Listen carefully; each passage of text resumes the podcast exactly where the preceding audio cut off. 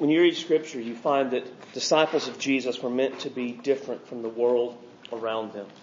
And there are a lot of ways that this is meant to be seen, but one in particular is in the way that we think. The natural way that humans think puts fallen man at the center and puts God either at the periphery or excludes him altogether. As disciples of Jesus, our view of the world, the way we think, is supposed to put God and His revealed Word at the center, and, and everything else kind of falls into place in light of that. And since this is not the normal way that people think, our minds have to be changed. Our minds have to be what the Scripture calls renewed, transformed, so that we can learn to think the way that God intends for us to think. The passage we're going to look at today it kind of explains why we need to have our minds transformed and, and part of sort of the way that we can have our minds transformed. Open your Bibles to Ephesians 4, verse 17 is where we're going to start. That's page 897 in your Pew Bibles. And when you find that, I'm going to ask you to stand to honor the reading of God's Word.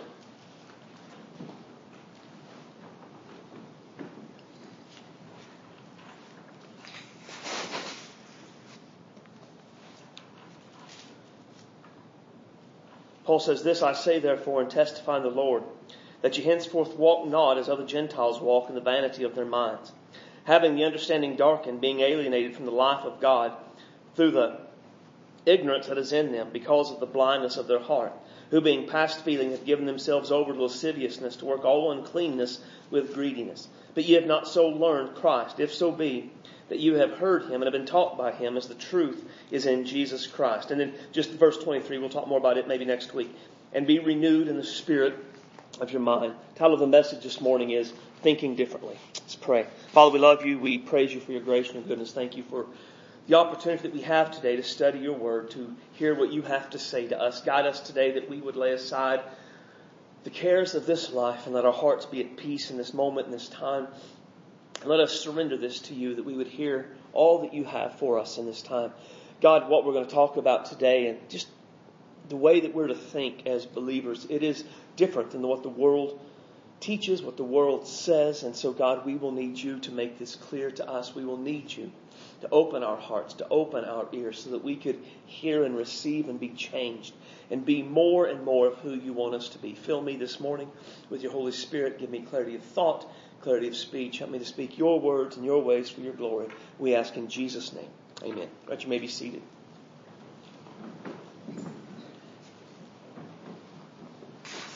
You see a contrast being made in this passage between the world apart from Christ and those who have been saved by Christ. Uh, some important points about this contrast that's being made. Notice in verse 20 that Jesus is the dividing line, right? So verse 17, 18, and 19 is the world apart from Christ. Verse 20, but ye have not so learned Christ, right? This transition of everything that follows after verse 20 is all you're different in these ways because of Jesus Christ. You have come to know Christ and now you are different. Uh, the ultimate, the other, secondly, the ultimate goal of the Christian life is that we would live as Jesus lived. It's not part of our passage today, but we'll look at it next week. Look at verse 24. That you put on the new man, which after God is created in righteousness and true holiness. That, that's an important concept. We, the ultimate goal of the Christian life here and now is not that our life will be easy, it's not that our life would be just an overabundance of stuff and things that the world looks for. The, the purpose of our life now, the goal of our life now, is that we would be like Jesus, that we would live the way Jesus lived in, in true righteousness and true holiness. And again, we'll talk about that in the weeks to come. But for our purpose today, we just want to see that there is a, a goal of our salvation is to be like Jesus. Now, we were one way and then we met Jesus. We're to be another way now that we've met Jesus. What is the primary hindrance to that? It is the way that we think. Right? If, if we think like the world, we will live like the world. If we think like Jesus, we will live like Jesus. I mean, that's just kind of a, a huge part of the point he's making in our text. Because notice all of the times he references thinking in one way or another in this passage. In, in verse 17, we, we are not to walk or live as Gentiles live or unbelievers live in the, the vanity of their minds. Right? Verse 18, their, their understanding is darkened.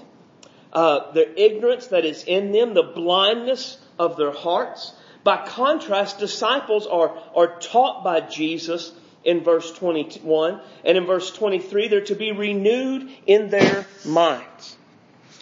The reality is the way we think determines the way that we live.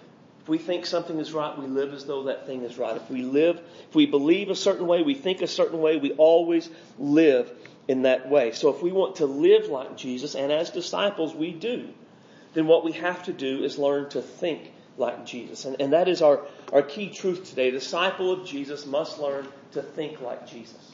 Disciples of Jesus must learn to think like Jesus. Now, what we're tempted to do at this point is say, well, that's too far fetched. There's no way we could ever learn to think like Jesus. And yet, in the passage I read at the start of the service, Paul wrote in 1 Corinthians 2 that, that we actually, we have the mind of Christ.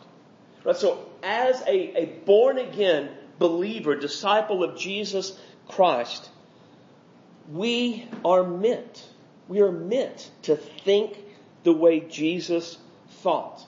Now, since we're meant to think that way because we have the mind of Christ, that means that we can actually learn to live that way. But it doesn't happen automatically. There must be this constant renewing of our minds so that we can think the way that Jesus thought and then live the way that Jesus lived. We have to have our, our minds constantly renewed because the world wants us to think a different way. Right? Jesus and the way he thinks is one way. The world is constantly saying something entirely different. And, and everything, everything in our world is trying to make us think the way that it thinks, right? There, and this is important. We have to understand that, that nothing in this world is really morally neutral, right? TV shows, television, uh, news, uh, politicians, songs, and books. None of those things are morally neutral. All of them have a way that they think. And they are trying to convince us to think the way that they think. So all day, every day, our minds are constantly bombarded by worldly thinking, by thinking that is void of God and saying, think like this, this is okay, live like this, do this, believe this. And if we are not constantly having our mind renewed, we will. We will embrace the world's way of thinking. We must resist it and intentionally do what needs to be done so that our minds can be renewed and we can learn to think the way that Jesus thinks. There are two primary ways this passage shows us to learn to think like Jesus. The first is recognize and reject godless thinking.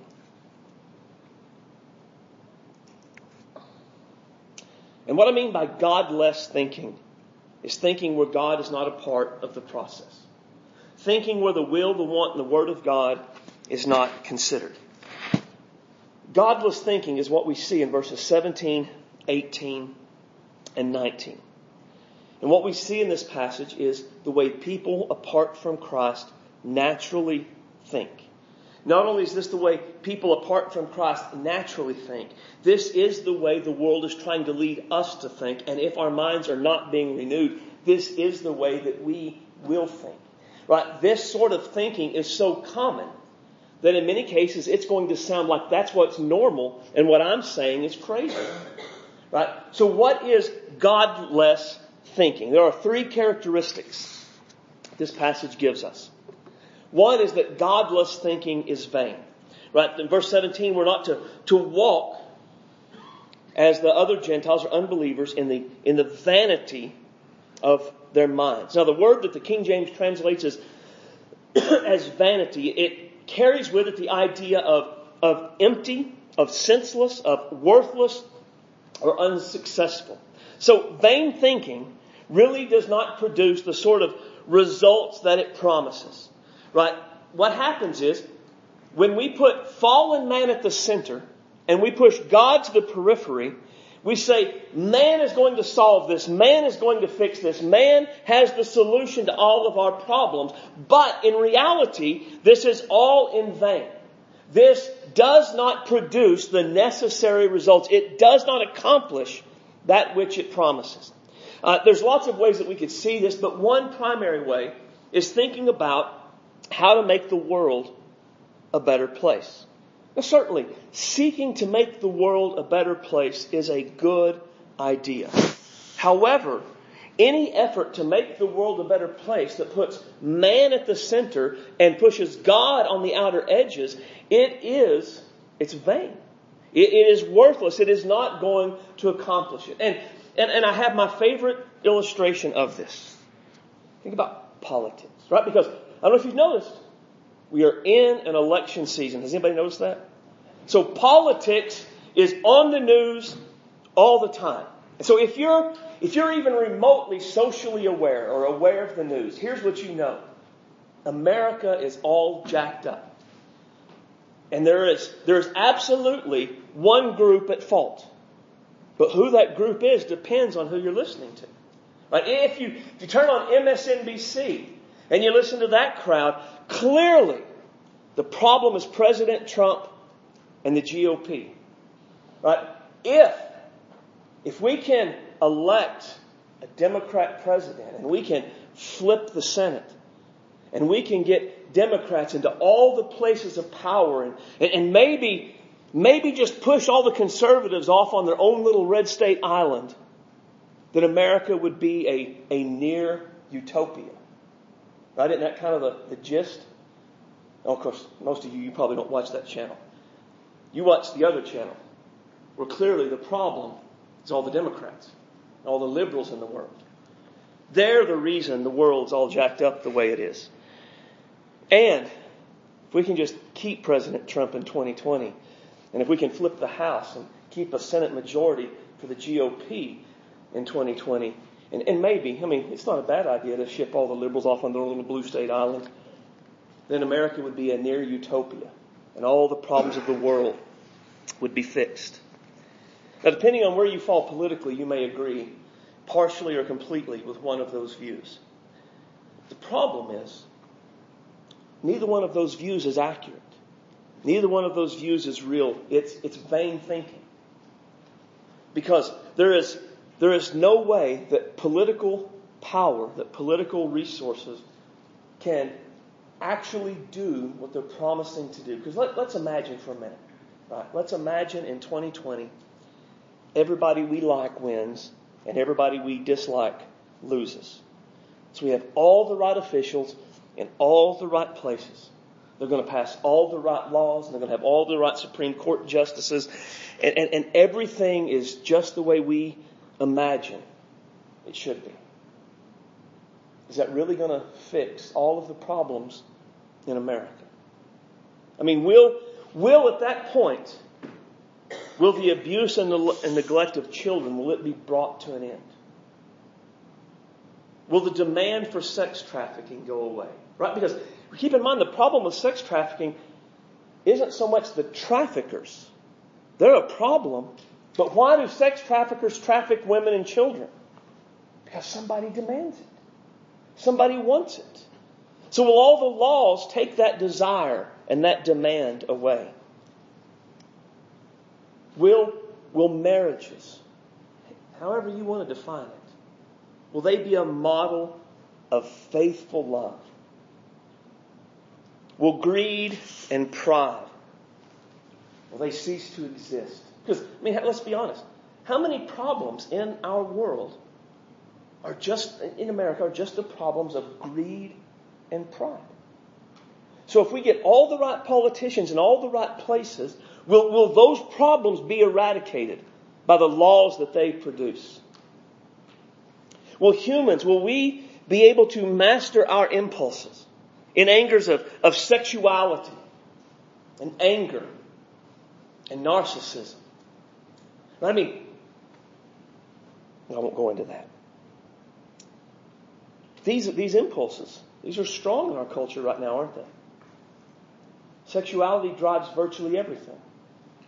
Anger explodes all the time in our country right now. Narcissism leads, and narcissists are often promoted. Will, will electing all the right officials in all the right places, will it push those things where they, they cease to exist? And then on a, just a personal level, will all the problems in, in your life and mine, will we finally be able to be the person we're meant to be? I mean, not just them out there. I mean, let's just bring it right home to the person we see in the mirror. Will my anger, will it be done away with?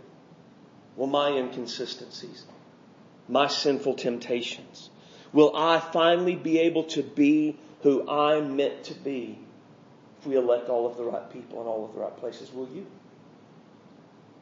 Of course, we know the answer is, is no. No, because the, the main problem isn't the external stuff, it's, it's internal, right? I mean, the, the main problem in our country is that people's hearts are wrong. The, the laws and the other things that are going on are, are merely symptoms of the fact that hearts are filled with sin and hate and anger. And external laws will not fix it. So no matter the hype that either, either side puts out, it's not, doesn't have all the answers. It isn't going to be able to do what it produces because anytime we put fallen man at the center and we push God, we push God to the edges, our thinking is, is vain, it's worthless, and that is, it is destined to fail. Throughout history, different groups have tried to make utopian, uh, utopian communities. And everyone failed. Why? Because people were there. And fallen humanity cannot produce utopia. It just won't happen. And even history teaches us. Has there been historical times where there was a Republican president and a Republican Congress? Yeah. Was the, the problems of the world all fixed? No. Has there been a period of American history where there was a Democrat president and a Democrat Congress? Yeah.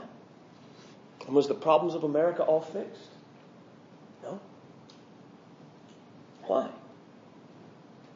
Because fallen man is never the solution. Fallen man can never do all the things fallen man thinks it can do.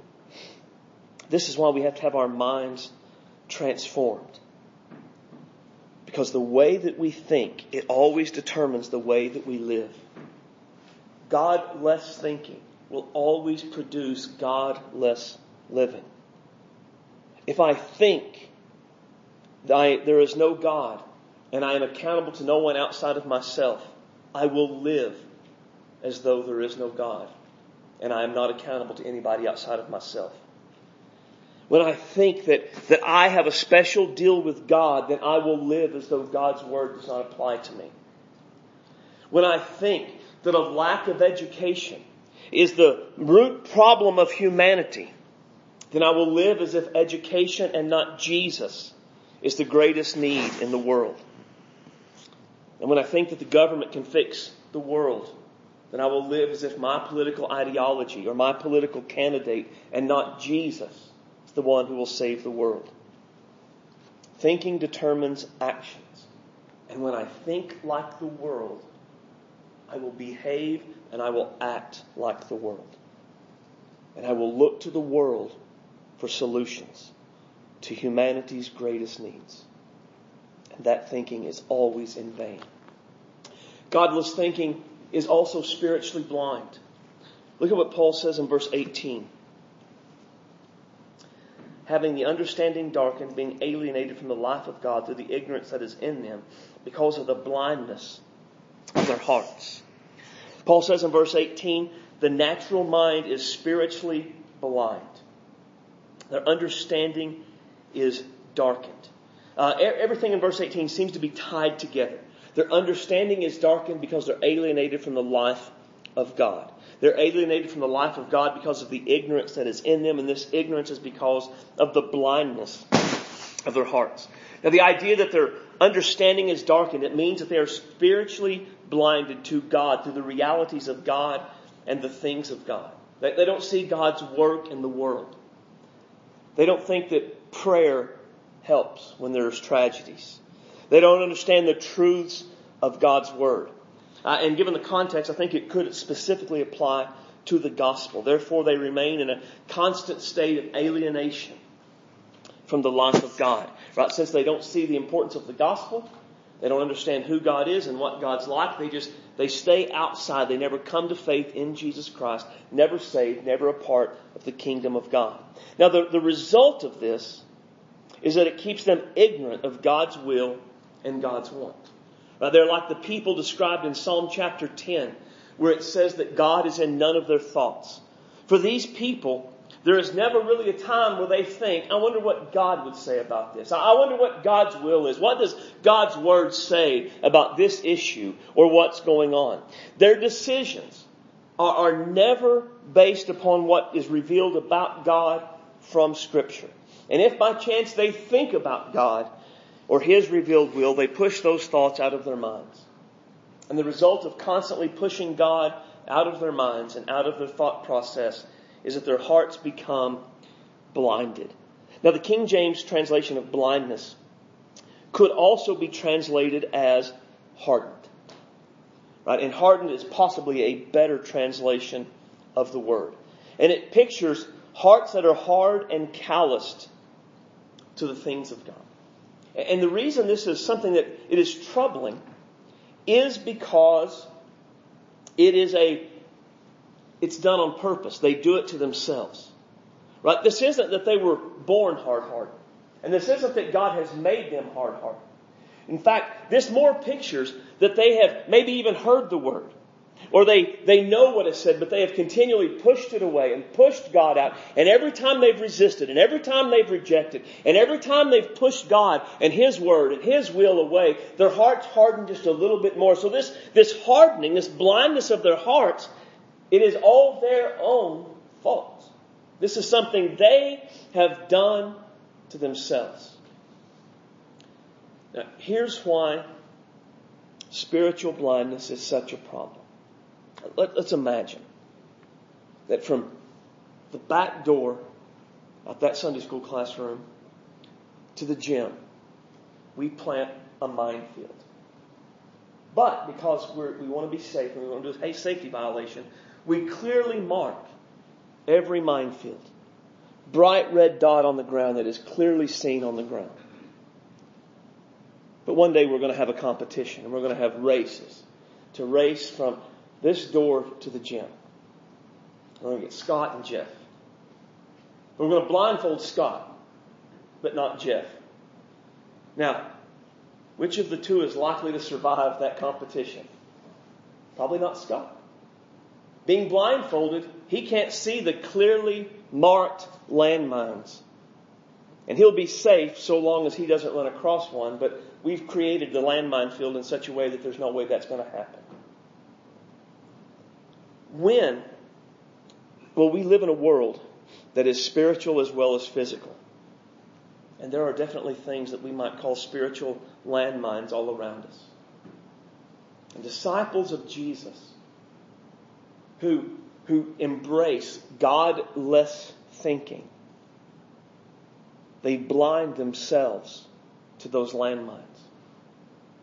When we, as disciples, when we embrace a godless way of thinking, it's like we put on a spiritual blindfold and we run through the minefield ourselves. The outcome, it is guaranteed that outcome will be destruction that outcome will be disaster. Every time you or I, we let the world choose our way of thinking. The world is always only godless in its thinking. Always. There is never a worldly thought that is God centered, that is Bible based. And when we let the world think for us, we embrace a godless way of thinking. We harden our hearts. We blind ourselves to the spiritual realities and we run through a minefield. And it is guaranteed disaster will follow us in that time eventually. So we have to recognize godless thinking. for what it is. And then we have to reject it. And then the last is that godless thinking is morally corrupt. Paul says in verse 19 that these same people that they are past feeling and that they have given themselves over to lasciviousness to work all uncleanness with greediness. Now, past feeling in the Greek is one word, and it carry, it's a medical term, and it refers to someone who is past the point of being able to feel pain. Now, in this sense, it refers to moral pain or being past the point of being being able to feel the guilt for sin or conviction for sin or the, the weight of sin or the shame of sin. So think about the people in Romans 1 who, who know the judgment of God against sin and not only do that sin, but approve of and encourage others to do that sin. Those are our people who are past feeling. Think about the people in Jeremiah's day who God said could, who felt no shame and could not blush over their sin. Those are people who are past feeling. So think, again, think of our world. In our world, do we see that the world at large, the world's thinking is past feeling? That it is so morally corrupt that they do not blush at sin, they are not ashamed of sin, they feel no guilt for sin. That there is not only pride for sin, but an encouragement for everyone to do their sin as they feel free, as they ought to do.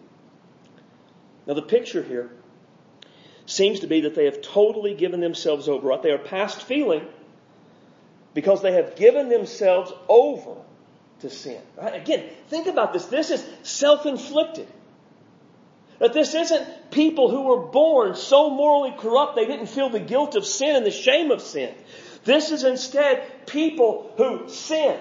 And then when the guilt or the shame or the conviction of the Holy Spirit would come, they would push it away. They would harden their hearts to the point that they no longer felt it. They have done this to themselves. Giving themselves over to lasciviousness, to work all uncleanness. Now, lasciviousness and uncleanness refer to the, both refer to the most vile forms of immorality, particularly sexual immorality. And notice how they do it with greediness. Right? So they have given themselves over essentially just to live a life of sexual and sinful immorality. As much as they can accomplish, as much as they can get in their lives, they're like a, a glutton that is never satisfied. There is always more that they want, more that they desire, more, more, more. And as they go headlong into sin, there is a problem. They never feel a restraint because they don't feel the guilt of sin. They don't feel the weight of sin. You know, pain, while it's uncomfortable, it's important, isn't it? I mean, if you break your leg but don't feel any pain, that's dangerous. You can, you can be seriously damaged if there is something wrong in your body and there is no pain produced. In the same way, the conviction of the Holy Spirit, while it is uncomfortable, it is an indicator that something is wrong. And when we cannot feel that conviction for our sin, when we cannot feel the shame and the weight and the guilt of our sin, something is dreadfully wrong in our lives. Listen, that, that's, that's such a huge thing. There are no people who have a special deal with God and get to live in sin and God's okay with it. Friend, if, if you are living in sin and there is no conviction, there is no shame, there is no weight from the guilt of that sin, it's not that God is okay with it. It is that you have resisted and rejected to the point that you are probably close to being past feeling. You have given yourselves over to it. You are in a damnable, dangerous place. And if you don't take that seriously, there is nothing but destruction coming. For when there is no conviction, there is no shame. We do not turn from it. We just push headlong into it till it destroys us. Now, in, in my mind, these passages show a, a progression.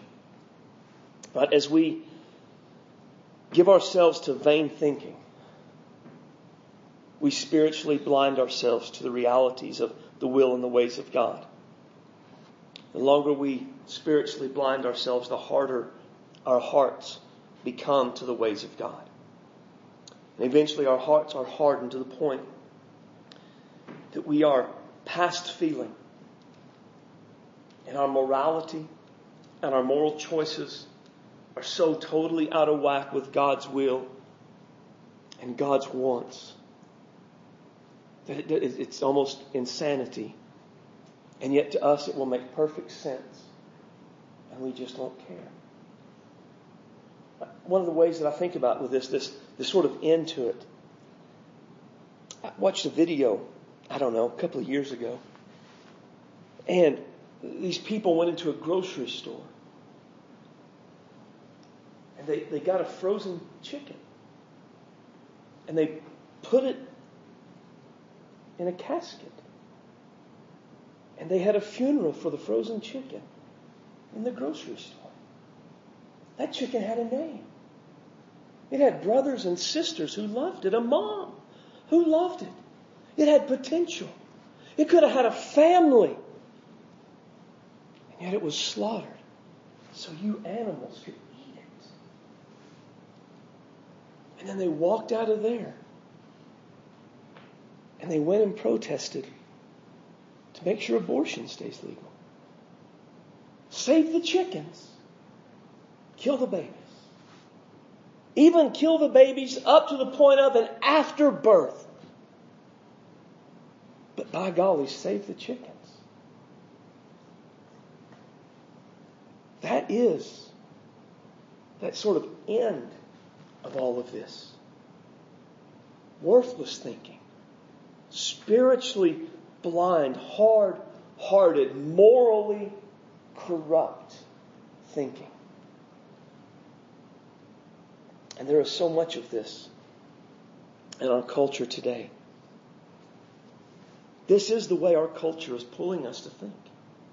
This is the way our culture wants us to think. And, and again, everything Everything has a way it views the world and a way it thinks, and everything wants you to agree with it. So, what we have to do is be alert to recognize when we see it, recognize it, and reject it, no matter what the form it comes in. It doesn't matter if it comes in the form of this is the way intellectuals are. It's too, you don't be stupid and believe the other way. Reject it if it comes in that form. Reject it if it comes in the form of this is loving and this is kind and this is affirming and that other way that's evil, that's harsh, that's not nice. No matter what form the world brings it, we must recognize it and we must reject it. Because if we don't, we will live like the world and we will not live like Jesus. The disciple of Jesus must learn to think like Jesus. And this requires us to recognize and reject godless thinking. And then secondly, learn from Jesus.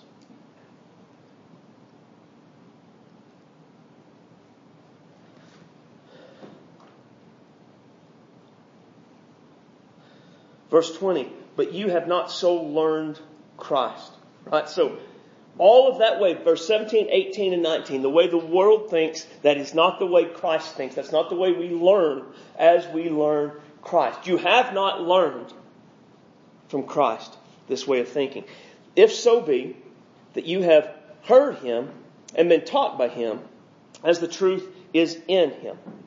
Right now, so the if so be, it doesn't imply doubt that they have been taught by Jesus. Rather, the idea is since they have heard Jesus, since they have met Jesus, and have been taught by Jesus, they, they know the truth. And they, they know, they are able to recognize and reject this godless way of thinking. Now, part of what I like about verses 20 and 21 is the focus on Jesus. In verse 20, Jesus is the truth we have to first learn, but you have not so learned Christ. But then in verse 21, Jesus is the teacher of the truth. If you have heard him and been taught by him, as the truth is in Jesus. Now, we probably pretty easily understand the idea that Jesus is the truth we need to learn. But it may sound odd to say that Jesus is the one who teaches us. But it shouldn't. If, as we profess as believers in Jesus Christ, that He is a real person, and He really rose from the dead, and He never dies again, and if He is, as Scripture says, living and knowable and personally involved in the lives of those He redeems, then it ought to make sense that He is actively involved in teaching us. This is really just a basic tenet of Christianity. When Jesus gives the great invitation to come to Him, all who are heavy laden, He invites them to come and, and learn from Him. But that does bring up the question how do I learn from Jesus? The primary way that Jesus teaches us is through His Word. That is so important. The world and worldly Christianity is trying to push us away from the Bible. You don't need that. You don't need that anymore. Things have changed. The world is different. And yet, all throughout Scripture, Jesus and the authors of Scripture call us constantly back to the Word of God. If we want to be taught by Jesus, we have to be in the book of Jesus. Now, there's a, I think it's a, a meme on Facebook, or it's probably been around longer than that. But it says something like, Don't whine that God isn't speaking when your Bible is closed. You want to hear from Jesus? You want to learn from Jesus? You want to be taught by Jesus? Then, then get in the book of Jesus. I don't, don't, don't necessarily watch movies about Jesus. Don't read other books about Jesus. Get in, in this book. This is the primary book that we need to be in. And we've all had times where we were studying the Bible and, and suddenly the passage just jumped off. It gripped us. It, it spoke a word that we needed at that moment. It maybe challenged us or convicted us or encouraged us or gave us a new way of thinking. And all of this, this is being taught by Jesus. He does this so that we can learn to think like Him and we can learn to live like Him. As disciples of Jesus, we are meant to be students of Jesus. To do this, we must do everything we can to learn from Jesus. Now, I'm going to throw some questions up on the screen, and there probably won't be time to write them all down, but next week I'll have handouts out on the foyer for it that have all of this on it. Um, and I can't even see them all with my, my eyes are bad. Uh, but as we read Scripture, ask yourself questions, right? What does this passage tell me about who God or who Jesus is? What does this passage teach me about how to think in light of who God or Jesus is? What does this passage teach me about who I am in light of who God or Jesus is? what does this ta- passage teach me to do in light of what God, of who God or Jesus is? Think about that. I mean, if we, like Isaiah 6 is a great example picture of God high and lifted up. The angels, they don't even look upon him in his glory. They cover their eyes and they do not cease to cry out, Holy, holy, holy is the Lord God Almighty.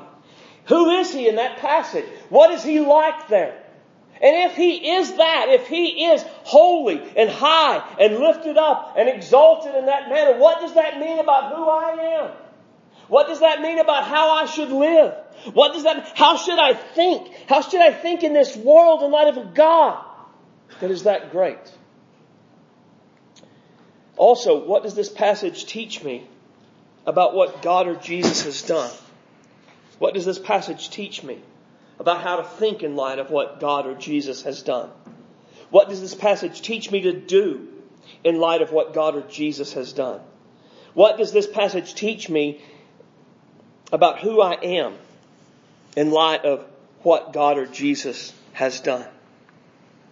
Again, for that one, think about like the cross, the passion accounts. God became flesh.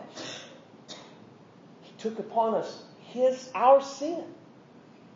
He, he died that horrible, awful death in our place. He, he suffered hell on the cross that we might be forgiven. If he has done that for us, who am I?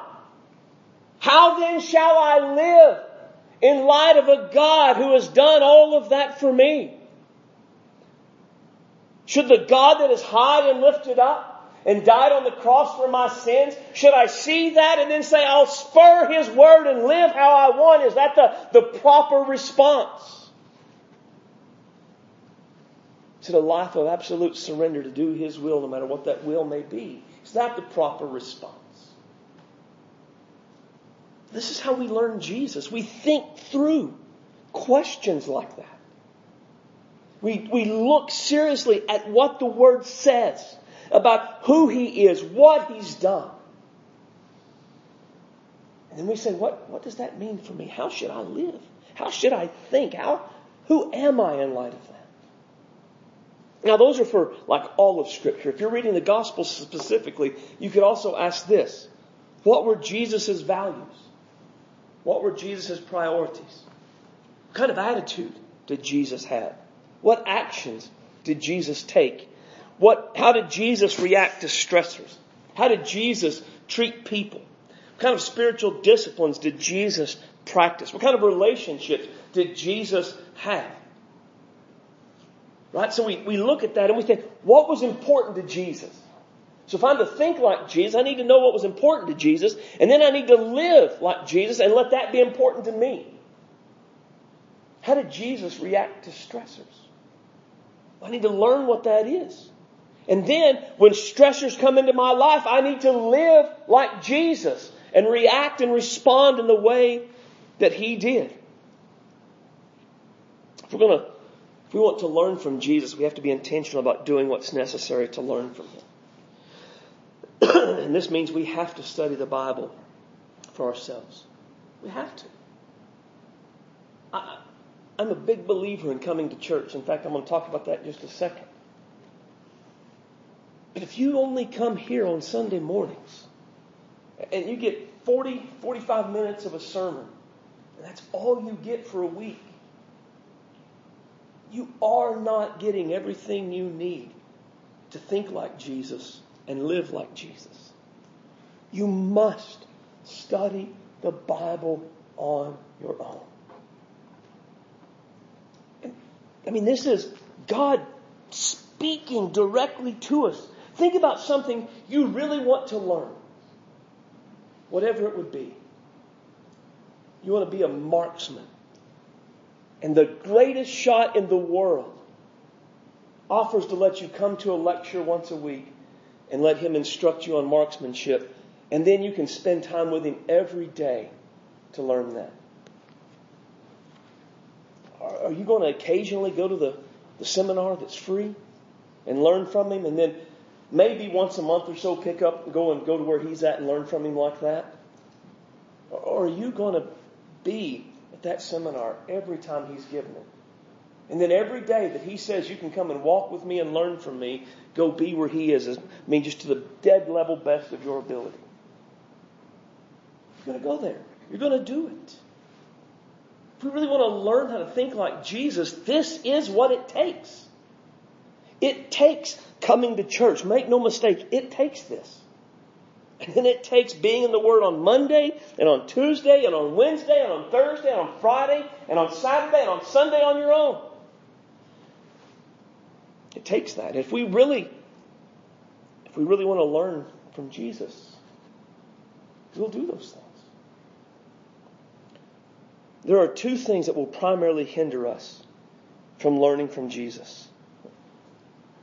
And I want to say these in love because they're going to sound harsh, but I don't mean them to be.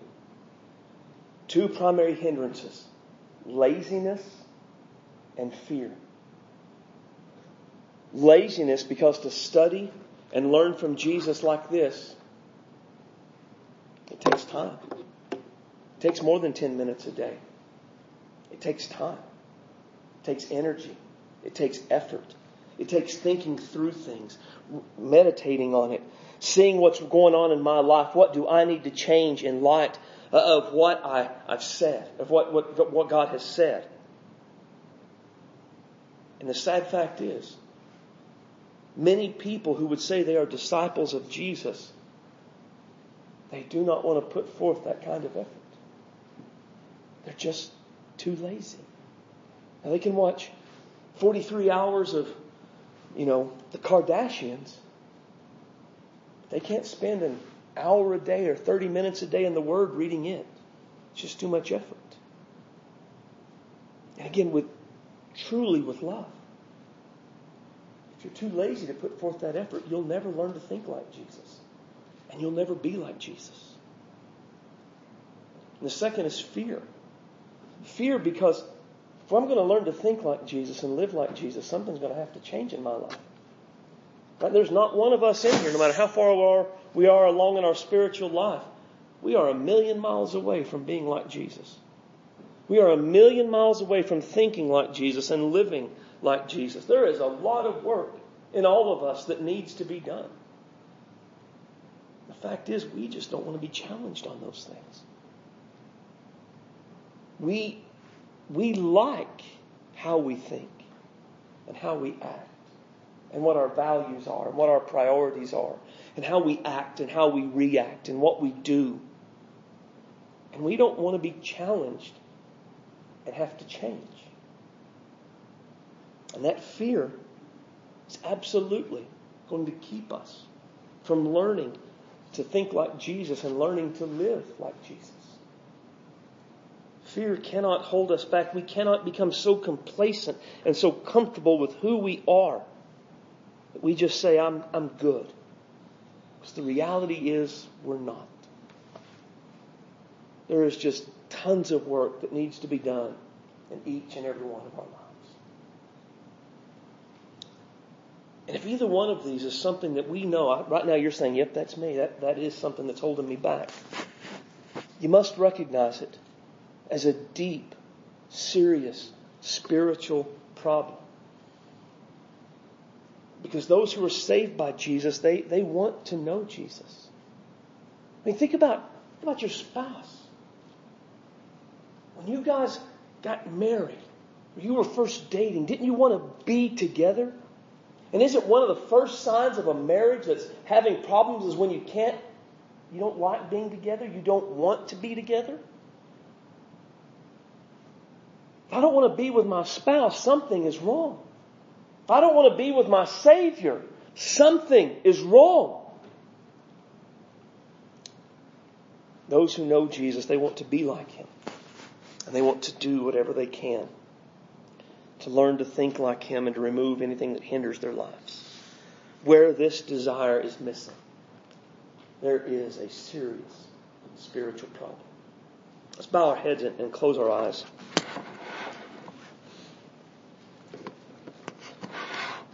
I just want to ask you today, if you're here and you would say you are a disciple of Jesus, have you learned to think like Jesus?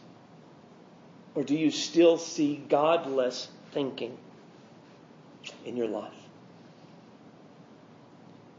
Do you still look for natural or worldly solutions to spiritual problems? Have you become blinded to the spiritual realities of the world around you? Does your thinking more resemble the, the morality of Scripture or the morality of the world? Are you constantly learning from Jesus? Are you putting forth the time and the effort necessary to be a student of Jesus through the Word? When the Word contradicts your attitudes, your actions, your reactions, your values, your priorities, or your morality, what do you do? Do you bring those things into conformity to Scripture or do you push it away? Do you ignore it? Friend, we must think through this. We must find a way to answer that in and of ourselves. Where am I? I can't tell you. I don't know. This is something where you kind of have to say, Show me, God. Or probably you already see it and you know. But where there is a difference between you and Scripture, where there is a problem, You must take that seriously. You can't ignore it and hope it goes away or gets better. It won't. It will get worse. Your heart will get hardened. You will push further and further away from God.